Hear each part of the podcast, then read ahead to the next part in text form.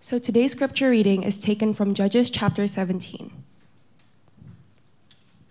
There was a man of the hill country of Ephraim, whose name was Micah, and he said to his mother, The 1,100 pieces of silver that were taken from you, about which you uttered a curse, and also spoke it in my ears, behold, the silver is with me. I took it.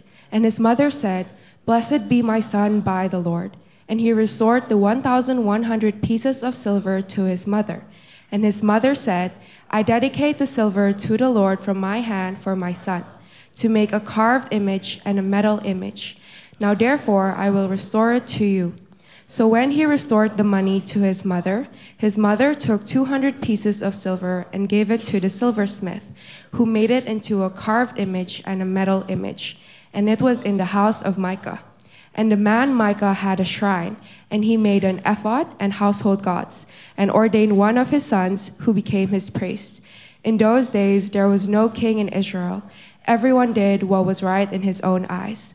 Now there was a young man of Bethlehem in Judah, of the family of Judah, who was a Levite, and he sojourned there. And the man departed from the town of Bethlehem in Judah to sojourn where he could find a place. And as he journeyed, he came to the hill country of Ephraim to the house of Micah. And Micah said to him, Where do you come from? And he said to him, I am a Levite of Bethlehem in Judah, and I am going to sojourn where I may find a place. And Micah said to him, Stay with me, and be to me a father and a priest, and I will give you ten pieces of silver a year, and a suit of clothes, and your living. And the Levite went in. And the Levite was content to dwell with the man, and the young man became to him like one of his sons. And Micah ordained the Levite, and the young man became his priest, and was in the house of Micah. Then Micah said, Now I know that the Lord will prosper me, because I have a Levite as priest. This is the word of the Lord. Thank you, Shannon. You may be seated. We're almost there, church. Three more weeks, and we finish the Judges. It's a long way. It's a long way. It's almost uh, almost two months, I think, more than two months. So uh, today we're gonna, as like Pastor Yosia said, we're gonna skip a little bit the uh, uh, Samson. We're gonna put Samson at the end. So we're gonna continue in the Judges chapter 17 and chapter 18. So before that, let me tell a little bit of story. All right. Uh, so every year, Alice and I always do this a blood check, right? Just to monitor our health. All right. When you're getting older, it's important to monitor your health. You never know. Uh, as we receive the result, normally after we do the blood check, that we get a couple of pages of result, right? All the number, everything is all the number, and sometimes if out of limit, uh, you get the star, something like that. And this is the thing that uh, one of my results kind of like out of kind of out of the spec, out of limit of the maximum limit. And the thing is, those number basically doesn't mean anything. Those number is just the surface level that basically if out of limit it means that there's something that it could be something in your body is not function properly, right? So this there's some of the my numbers out of limit. So basically that uh, my GP is saying that all right, what you need to do is basically that we need to zoom in a little bit. We need to have a look closer and what I'm to do, that I'm to send you to the ultrasound to check. And check the ultrasound and everything. And they found that first, they found that I have a fatty liver. Can you believe it? This body has a fatty liver. Can't believe it. And also they found that there's a gallbladder stone in my body. So that's not really uh, the, the, the point of the story. But what, what I'm trying to do is something that when I do the blood check, I got all the pages of the result. There's a lot of result. But those results doesn't mean anything. Those results just a symptom of the surface level. Normally, when we want to know what happened, we need to zoom in a little bit. So that's why the GP sent me to ultrasound, sent me to another check or everything to find out what really the root cause, what really the problem in your body. And that's what we're gonna do today. So Judges 17 and 18 is basically that that's what we're to do today. We're to try to zoom in a little bit. So we're talking about the judges all the time. We're talking about judges all the time. We're talking about that top level of judges' life. What we're to do right now, we're to zoom in a little bit and we're to have a look on the surface level, on the bottom level, the people of the Israel. By knowing that, you will find that how Israelite people fallen very rapidly.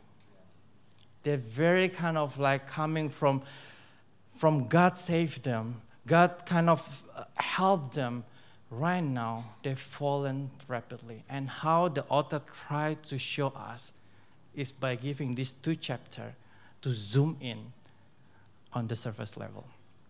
And that's what we're going to do today. That's what we're going to do today. So we last week we learned about the story of Samson, that basically that the that Samson is the last judge and we're going to come back again in 2 weeks.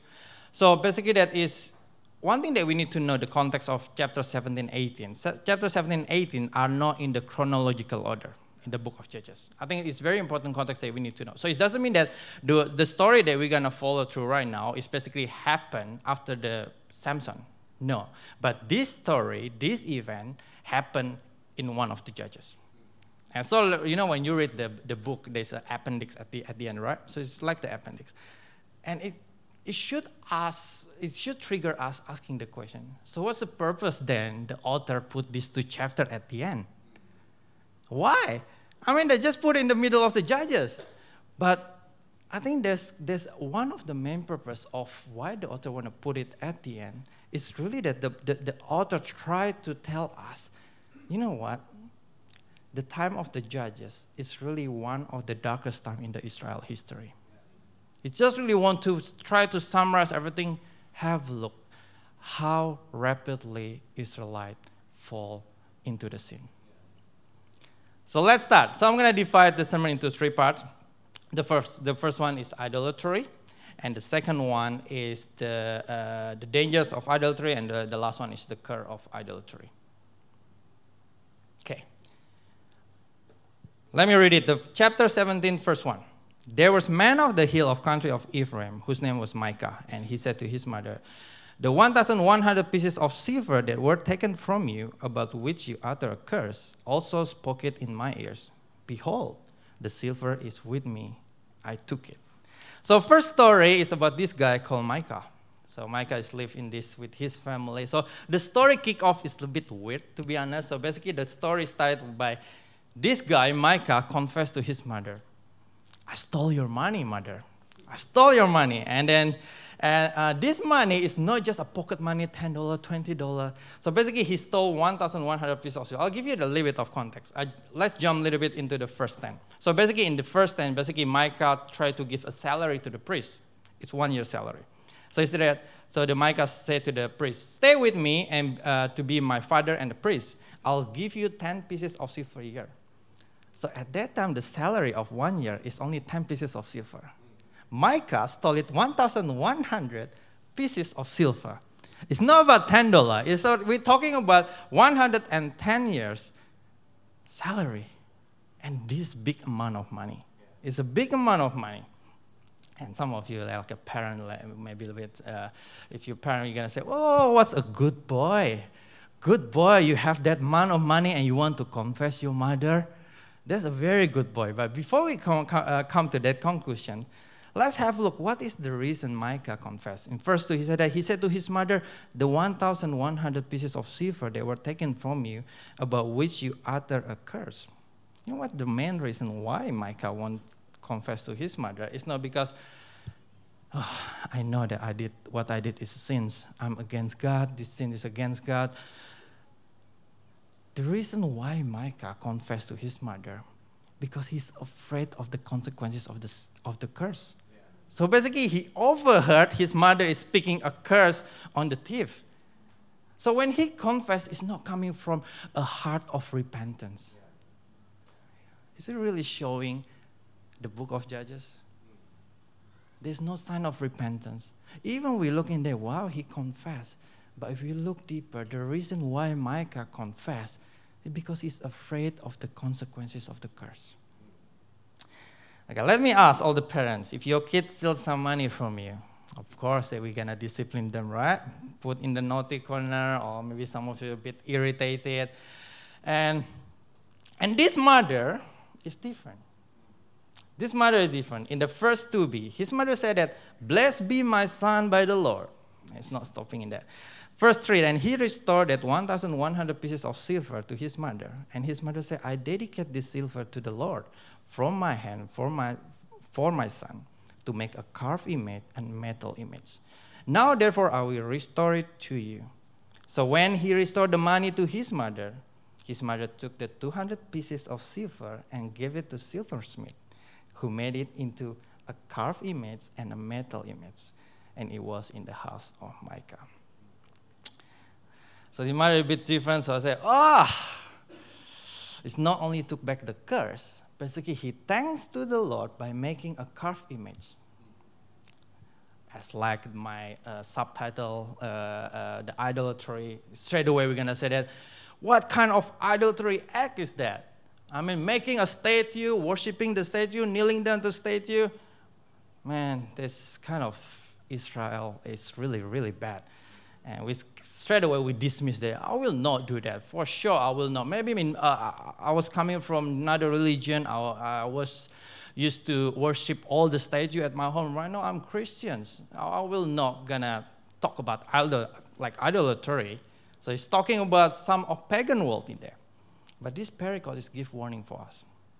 In verse 3, saying that I dedicate the silver to the Lord. The first didn't say that I dedicate this to other God. The first didn't say that I'm creating the image of the false God, a God of fertility, of God of rain. She's, she's making a statue of a God of Israel. She's not making a statue of new God, but she's worshiping a true God in the wrong way. So what's the idolatry then? Idolatry is a worship an idol. It's worship an idol. So basically, they, there's something or someone that captivates your heart other than God. The easy example, which is that worshiping a false God. All those maybe other religions that worshiping the statue is one of the obvious examples of idolatry. But it's not just that. Idolatry also includes worshiping a true God in the wrong way. And this is what we see in this story. This is what we see in this story. So it doesn't matter if their intention, our attention to worship God. It doesn't matter that this, the, the mother intention is good to worship God. But the truth is, the carved image is not God. They try to create, basically, what they try to do, they try to create their own version of God. Basically, what they try to do, they try to reject the true God and they try to choose their own God. And that's basically what they try to do. It doesn't matter that they, maybe their intention looks good, they want to worship God. But again, if they worship in the wrong way, it's still considered as idolatry. And in this scripture, they choose to make a carved and metal image to represent God. And this is really the warning for us Christians. I mean, we can be here in church, we're sitting, listening, following the judges from start to end, but the question we should ask do we worship a true God? Or do we try to create a God in our own image?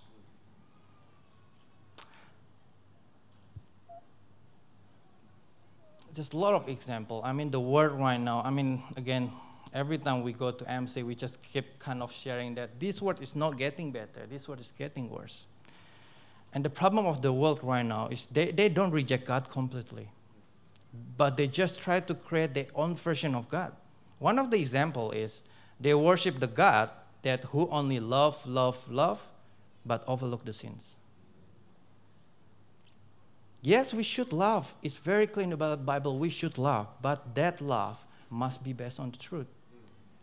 Another examples within our charismatic circle, we often love to have a problem-free God. It's God that always give us the easy life. But again, that's not God of the Bible. That's not God of the Bible. And the question that we're going to ask is why then? Why these people do all these things? And this is the first that we, again and again, we read it in the book of Judges in the verse 6. In those days, there was no king in Israel, and everyone did what was right in his own eyes. And that's really the problem of the Israel. And not only Israel, it's the problem for us as well, in our culture as well. All we want is a God who fits into our expectation. We try to set our own standard instead of obeying the truth. Sometimes that we know that what we did is wrong. That what, but what we try to, we try to justify everything. I know I'm not supposed to marry the unbeliever, but you know what? I've never been happier. This feeling of happy, I, I know it's come from God. Oh, I know, I know that I shouldn't sleep with her or him before marriage. But you know what? Both of us pray about it, and both of us have a peace.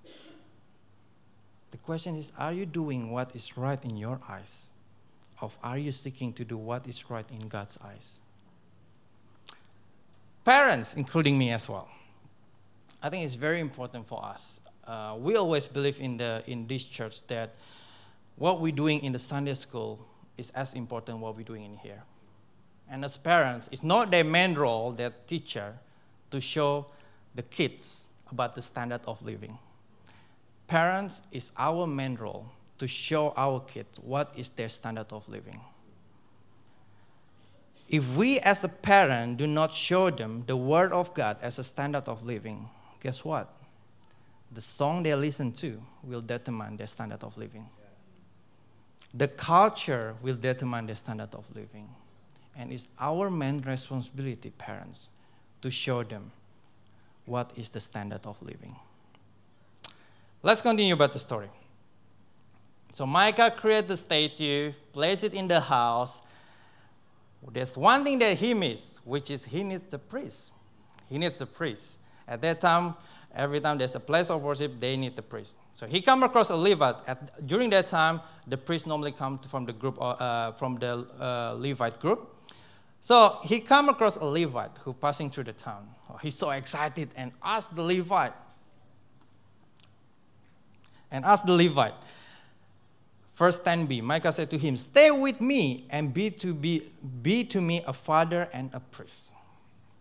Listen to this. As a priest, technically, he should know he cannot do, he cannot be a priest for an idol.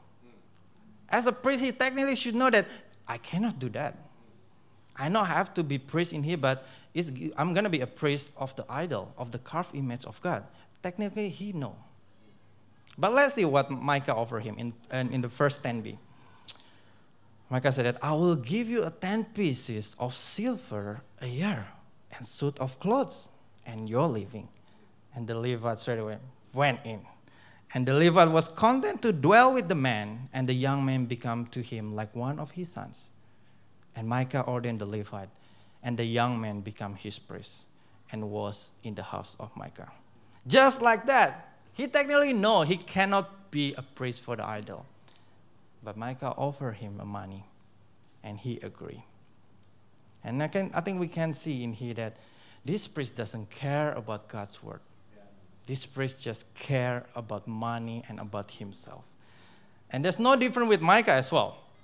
In the first 13, he said that, listen carefully, this is the reason why Micah got the Levite to be a priest. Micah said, Now I know that the Lord will prosper me because I have the Levite as a priest.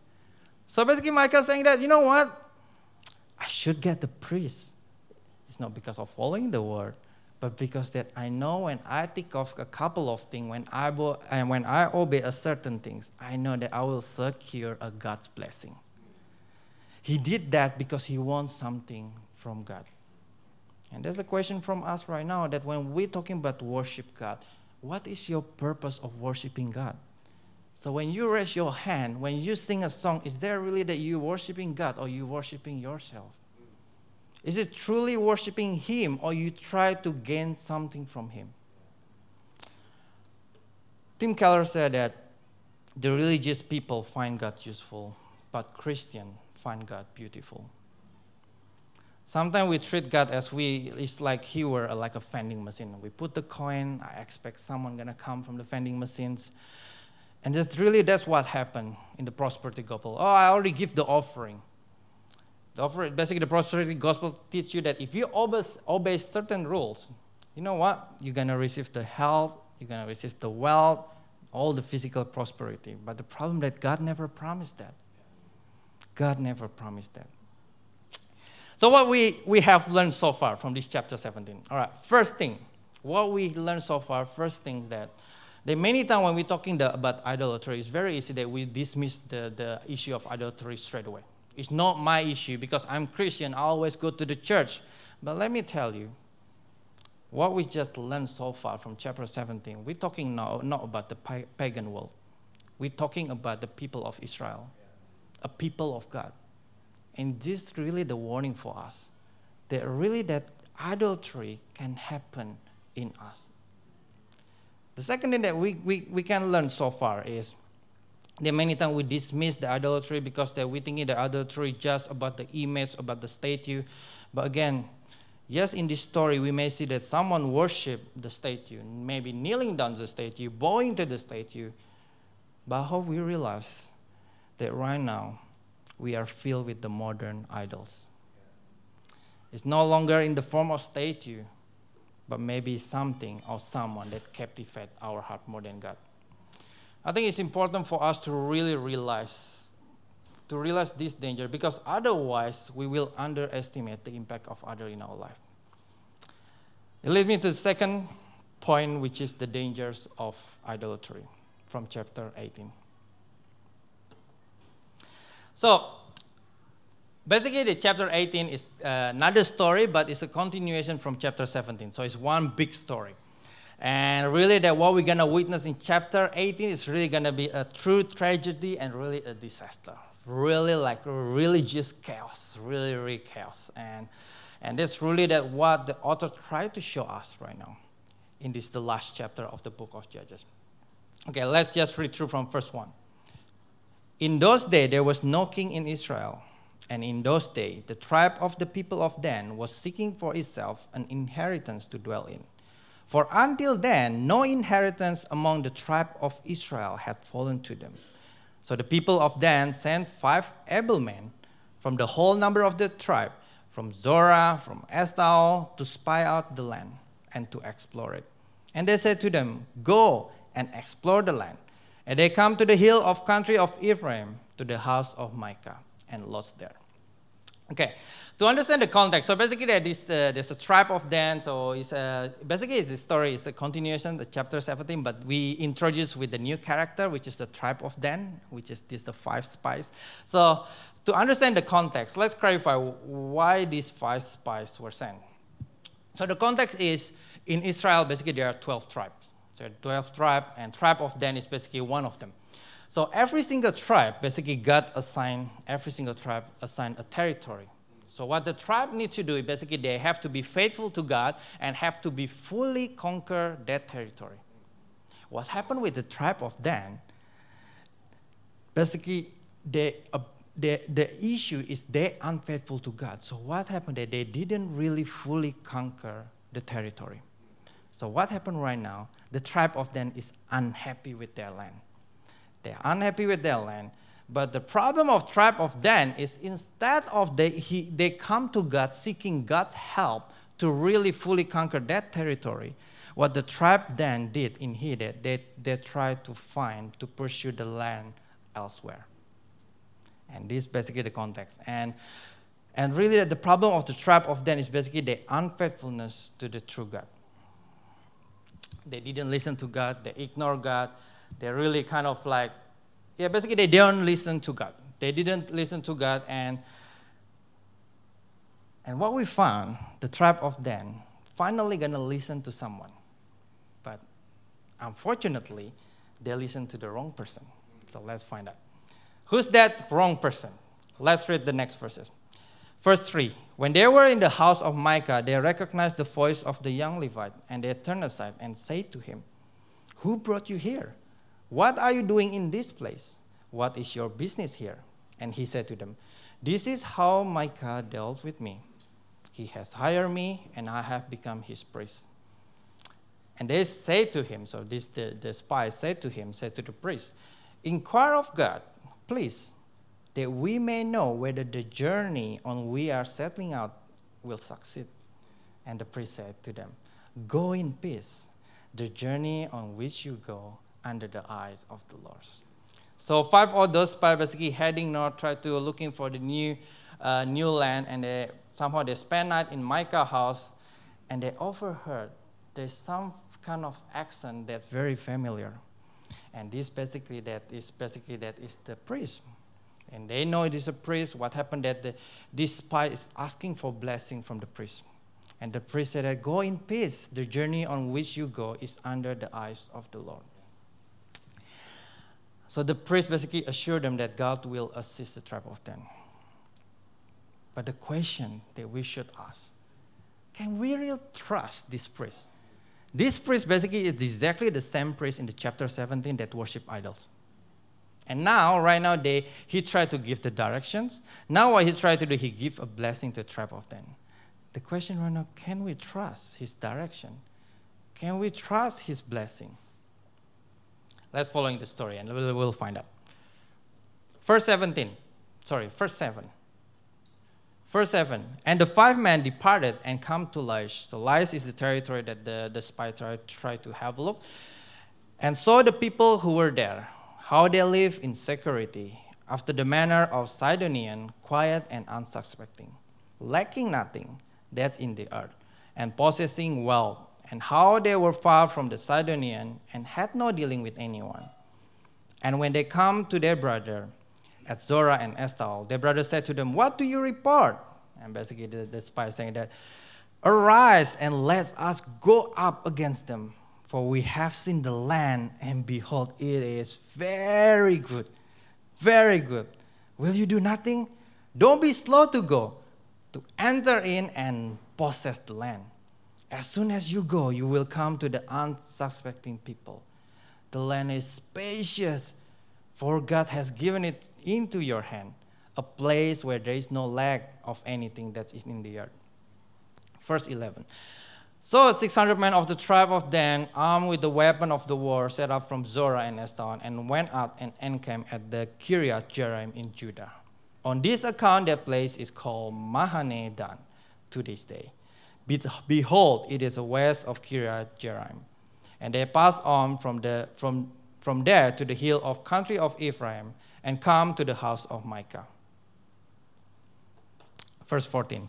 And the five men who had gone to scout, scout out the country of Laish, said to their brother, Do you know that in this house, which is the Micah house, they are, they are an ephod, household god, gods, and carved image, and the metal image. Now, therefore, consider that what you will do. And they turn aside there and come to the house of the young Levite at the home of Micah and ask him about his welfare.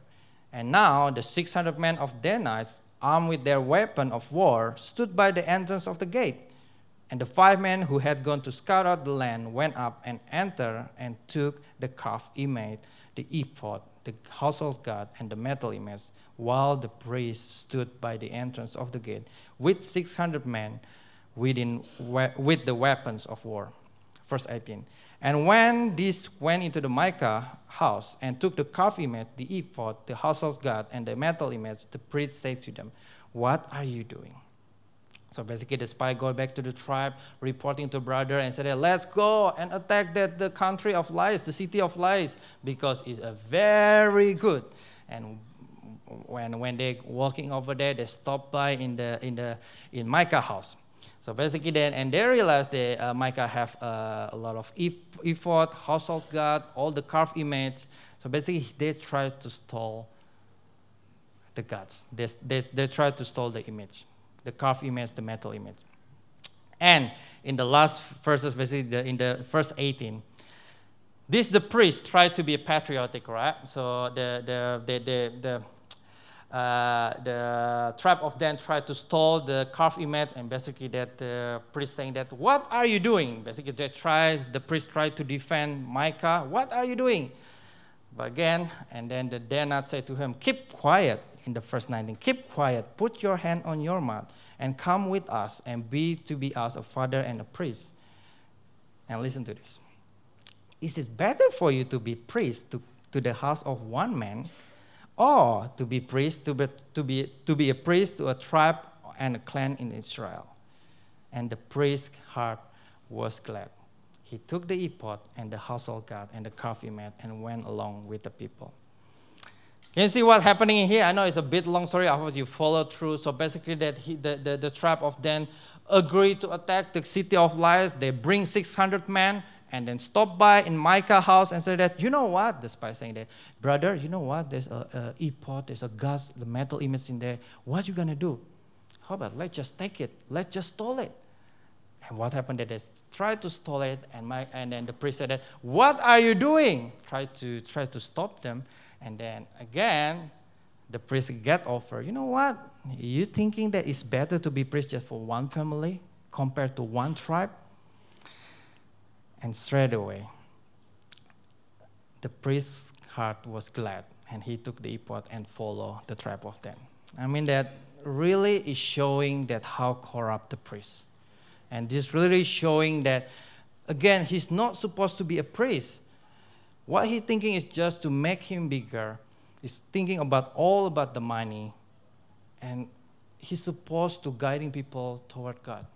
But we find in here the priest basically allowed them to worship other God. Let's go back to the, my question. This priest give a blessing to tribe of Dan to attack the city of Laish. The question, can we trust this priest? Can we trust the blessing from this priest? This is the same priest that worshiped the idol.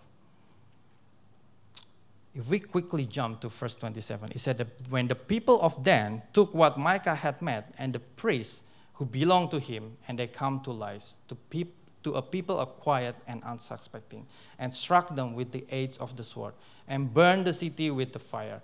The tribe of Dan attacked, basically, the tribe of Dan attacked and burned the peaceful and innocent city of Laish. It's the first important lessons that we can learn from here. The idolatry always leads us to the sinful act and ultimately end in the destruction. And it's basically what happened in the priest. This priest is worshiping the idols, which is lead him to give the wrong direction to tribe of Dan. And that's the idolatry, basically, church. But idolatry is basically is a hidden sins that really fools all other sins. All of us have our own struggle. Everyone, I, I believe, we have our own struggle. We struggle of specific sins. And one thing that we have to realize, sometimes one thing that we, we know that is our struggle, it could be just a surface level problem. For example, we have problem in the sin of lying. It doesn't matter about maybe you're playing with the number in your work, or you maybe that you always keep saying about the wrong thing. You, you, you, you keep lying to your colleague, you keep lying to your, uh, your friend all those issues could be just a surface level. There could be a deeper underlying problem that causing those sins. For, for example, some people, they love to lie because, because they fear of dis- disapproval from their friend. Some other people have their own different problem. They, they, they lie because they really value their reputation more than a relationship with God. So, whatever struggle that we have, it could be just a surface level problem that we should ask why. And then we're going to find a deeper underlying problem in our life. And that's what we call idolatry.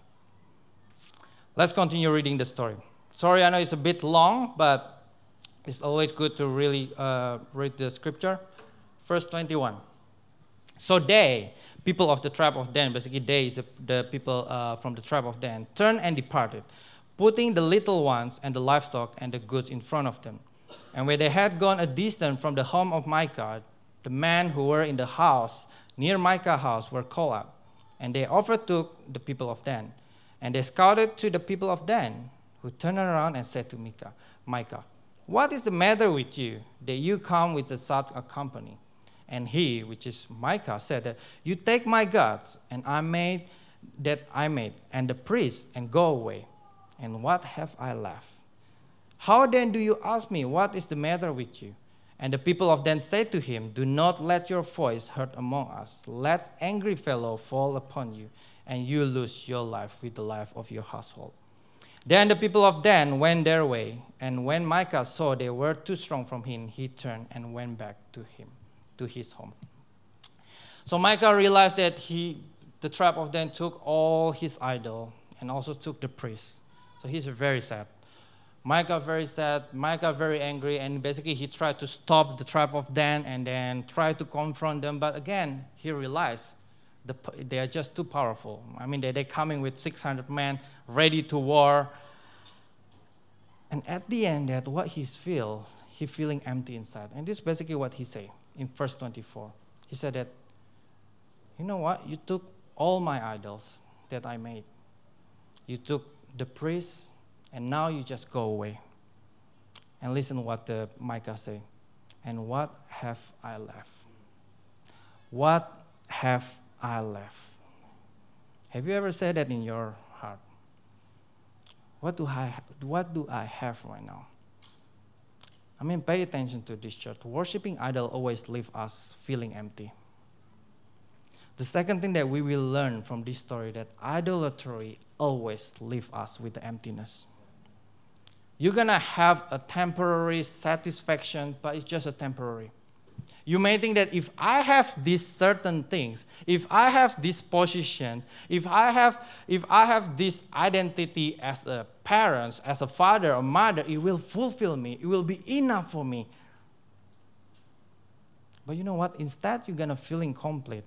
You're gonna find yourself gonna be yearning for more and more. You know what? Every single idol in our life is gonna leave us with the emptiness. It's gonna be leave us with emptiness and gonna disappoint you. Let's continue with the, uh, with the last verses, the last few verses. Verse 28 And there was no deliverer because it was far from the Sidon, and they had no dealing with anyone. It was in the valley that belonged to Beth Rehob. And then they rebuilt the city and lived in it. And they named the city Dan, after the name of Dan, their ancestor, who was born to Israel. But the name of the city was Laish at the first. And the people of Dan set up the carved image for themselves. And Jonathan, the son of Gershom, the son of Moses, and his son were priests to the tribe of Danites until the day of captivity of the land. So they set up Micah, carved image that he made, as long as the house of God was at Shiloh. So the tribe of the Dan basically proceed, this, uh, proceed to destroy the last of people. Basically, they rebuild the city to whatever they want. They put all the idols. To be honest, these last few verses is one of my favorite verses. Uh, because I love the movie like Christopher Nolan movie. If you love Christopher Nolan, that kind of sometimes when they he make a movie, at the end of the scenes, the last scenes basically is maybe uh, about the kill, killer movie, and the last scene basically that one of the guy open, you know what? I am the killer, and no one gonna, uh, no one gonna kind of like suspect he's the killer, right? I love that kind of movie that with a lot of twists, and that's why I love these five verses. And really, that what we we seen so far from the last two chapters is really that how everything rapidly declined in Israel, spiritually, it's spiritually chaos, and this is one last piece of evidence to show us, the author tried to show us, I think it's on purpose to show us that how quickly Israel is declining in the first 30. And the people of Dan set up the carved image for themselves, and the Jonathan, the son of Gershom, son of Moses. We heard this word, the priest, from start till the end. And the author just revealed the name at the end. Who is the priest? The priest is Jonathan. Jonathan is the grandson of Moses. Do you see that the author tried to show us that, you know, that how rapidly Israel declined? Moses is the great man in the Old Testament. Just two generations after that, the grandson is worship idol. And that's really what happened in these two chapters. That really that the problem of idolatry just started from Micah and then going to the one family, going to the entire family, even the priest, the religious leader. And now we have a look we end up that the entire tribe worship the idol. And this really that the warning for us that to show us you know what? Church, you need to know how idolatry works. Idolatry always work very subtle. Very subtle. It gradually gonna creep in your mind. Unnoticed. You will not realize it until you become more comfortable. And eventually you're making it at the center of your life. And then many times we are too easy to dismiss the, the, the, the, problem of idolatry because we're thinking that idolatry is just about the statue.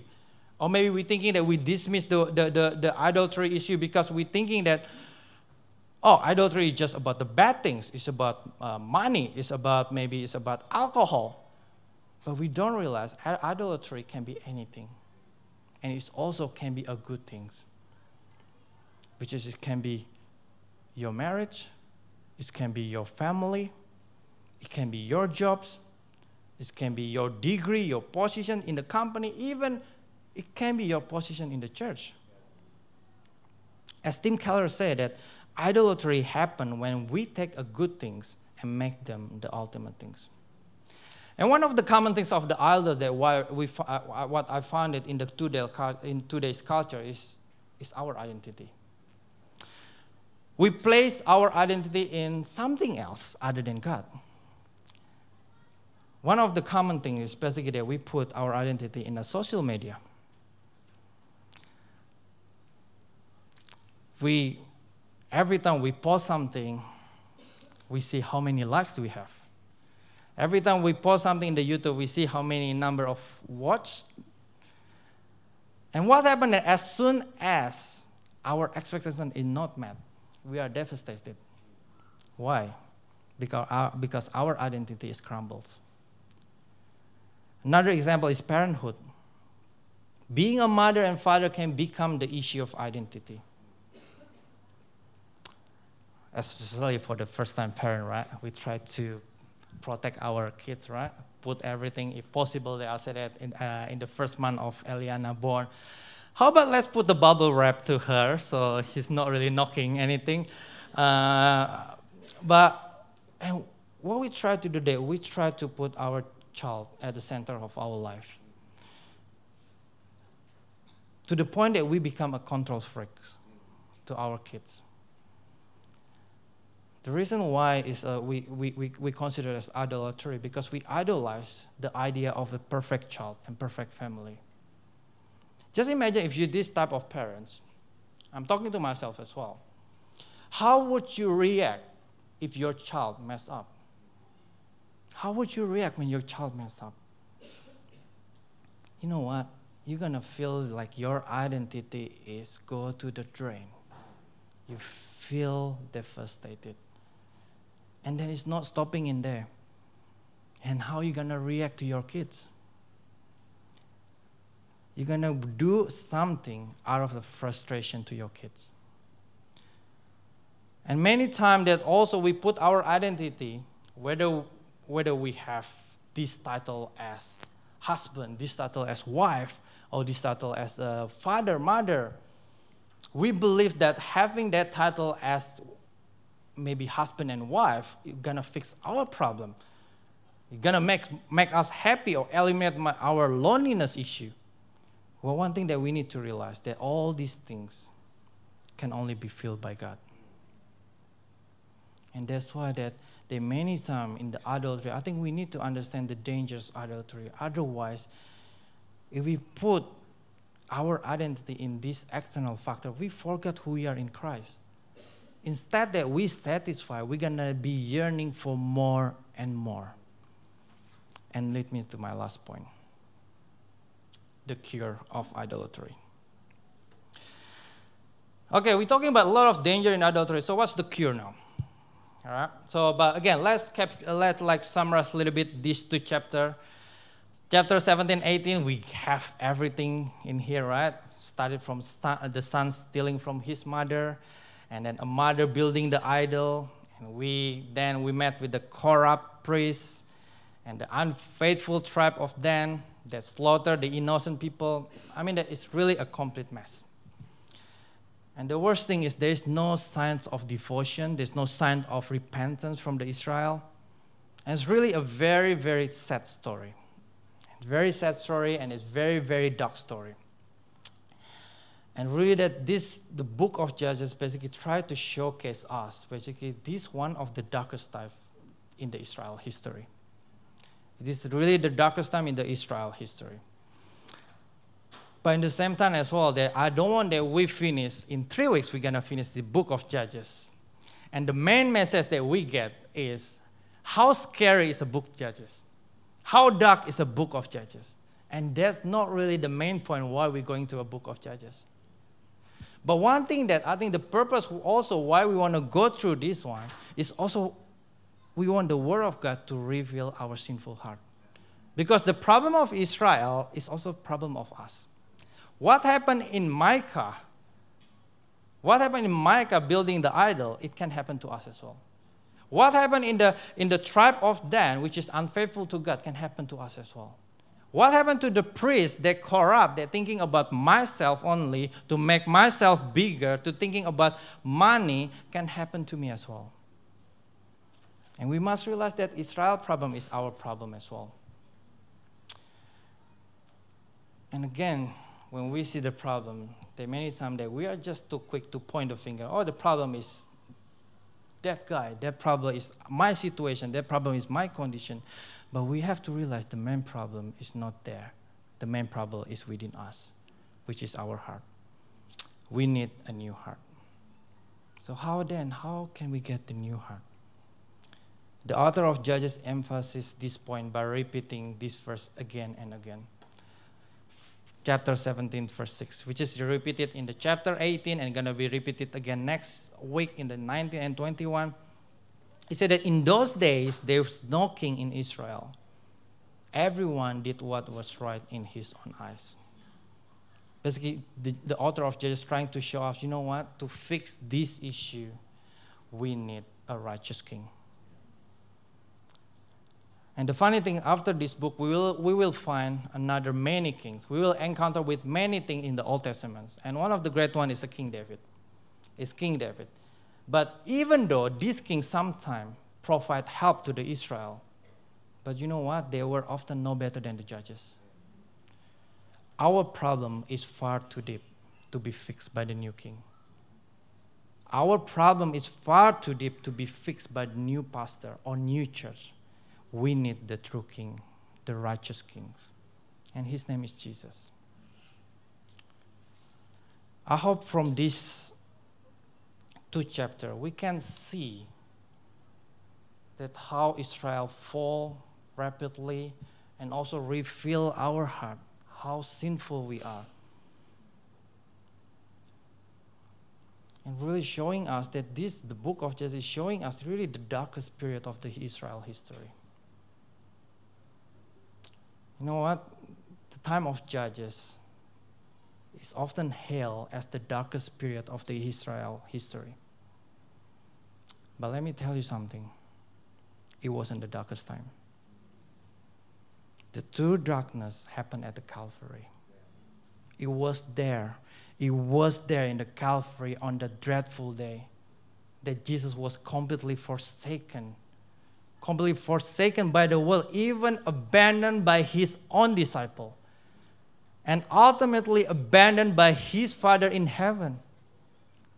Again, the time of Judges, you often consider as the scariest book in the Bible. I don't want to tell this story to my kids, it's too scary. Well, let me tell you, church, it is nothing in comparison of the true horror that happened at the cross. Where Jesus' body was shattered for us, he was beaten without mercy by the soldier and his body so badly beaten that it was hardly, people saying it's hardly to be recognized. And his blood was poured out for our sake. But the question for us right now why did the righteous king have to endure and experience the darkest and the scariest event that this world has ever witnessed? Why? Why the righteous king that there's no hint of darkness have to endure this darkest and scariest event? Why? It's because he didn't want his children to experience that kind of darkness. Like the Israelite, that our problem just runs too deep, church. The natures of our sin is just too dark, and the wickedness, wickedness of our transgressions is demanded a perfect sacrifice. Our sin demanded a perfect sacrifice. And you know what? The righteous king willing to step forward and offer himself to take our place. He surrendered his flawless life, untouched by even a hint of darkness, in exchange in our rotten life. I mean, through this divine transaction, he bore the judgment that we deserve. He bore the punishment that we deserve. And through this divine transaction, in Jesus Christ, God see us spotless, no darkness, and He see us righteous. I will close with this question. And try to name it in your heart. Don't, don't need to say it out. But I think it's important for us to be brutally honest in, your, in our heart. What is the biggest idol in your life? What is the biggest idol in your life? What is there something or someone that took the place of the Lord God in your life? Because this is the thing though. If we already realize that one, we have to know the solution is not try to be fight that idol. Oh, I have to be a better people. I have to a better plan. I have to make a better plan. I have to do this, do that. No the solution of that that we need to fill our heart with something that more beautiful than those idols. I mean, unless that we can see Jesus is more valuable than those idols, we will not put Jesus at the rightful place as a king in our life. Idolatry is everyone problem. And we have to know, we have to know the dangers, and we have to know how to cure it like the song that we're about to sing after this. The lyrics say, Lord, our feet have wandered all the earth. We try this, we try that, church. And we feel unsatisfied. Drinking from the sea of emptiness has left us dry. And the song say, So we turn our eyes to the only one that can satisfy my soul. We turn our eyes to someone, the righteous King. His name is Jesus, our treasure. Let's pray.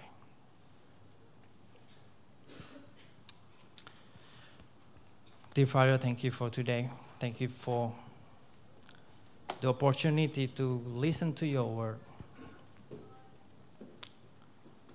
Rebuke us, rebuke our heart.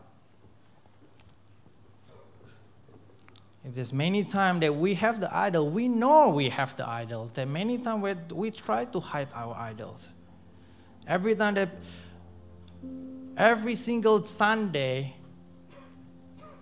in our confession, confession of sins, we confess all the sins, but only one sins that we didn't confess. And many times that we found that's our idols. That we hide inside on the deepest, on the very far, far away that people, other people don't want to see it.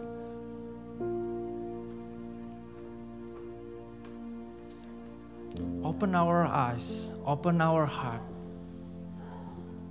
to admit and forgive us, Lord, that many times, that many times we are like the Israelite.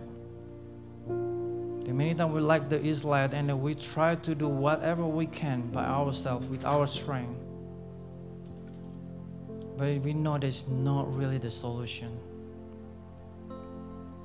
Help us, Holy Spirit, to turn our eyes to the only one that can satisfy my soul, to turn our eyes that can really fulfill the gap in our heart. Thank you, Jesus. In the name of Jesus, we pray. Amen.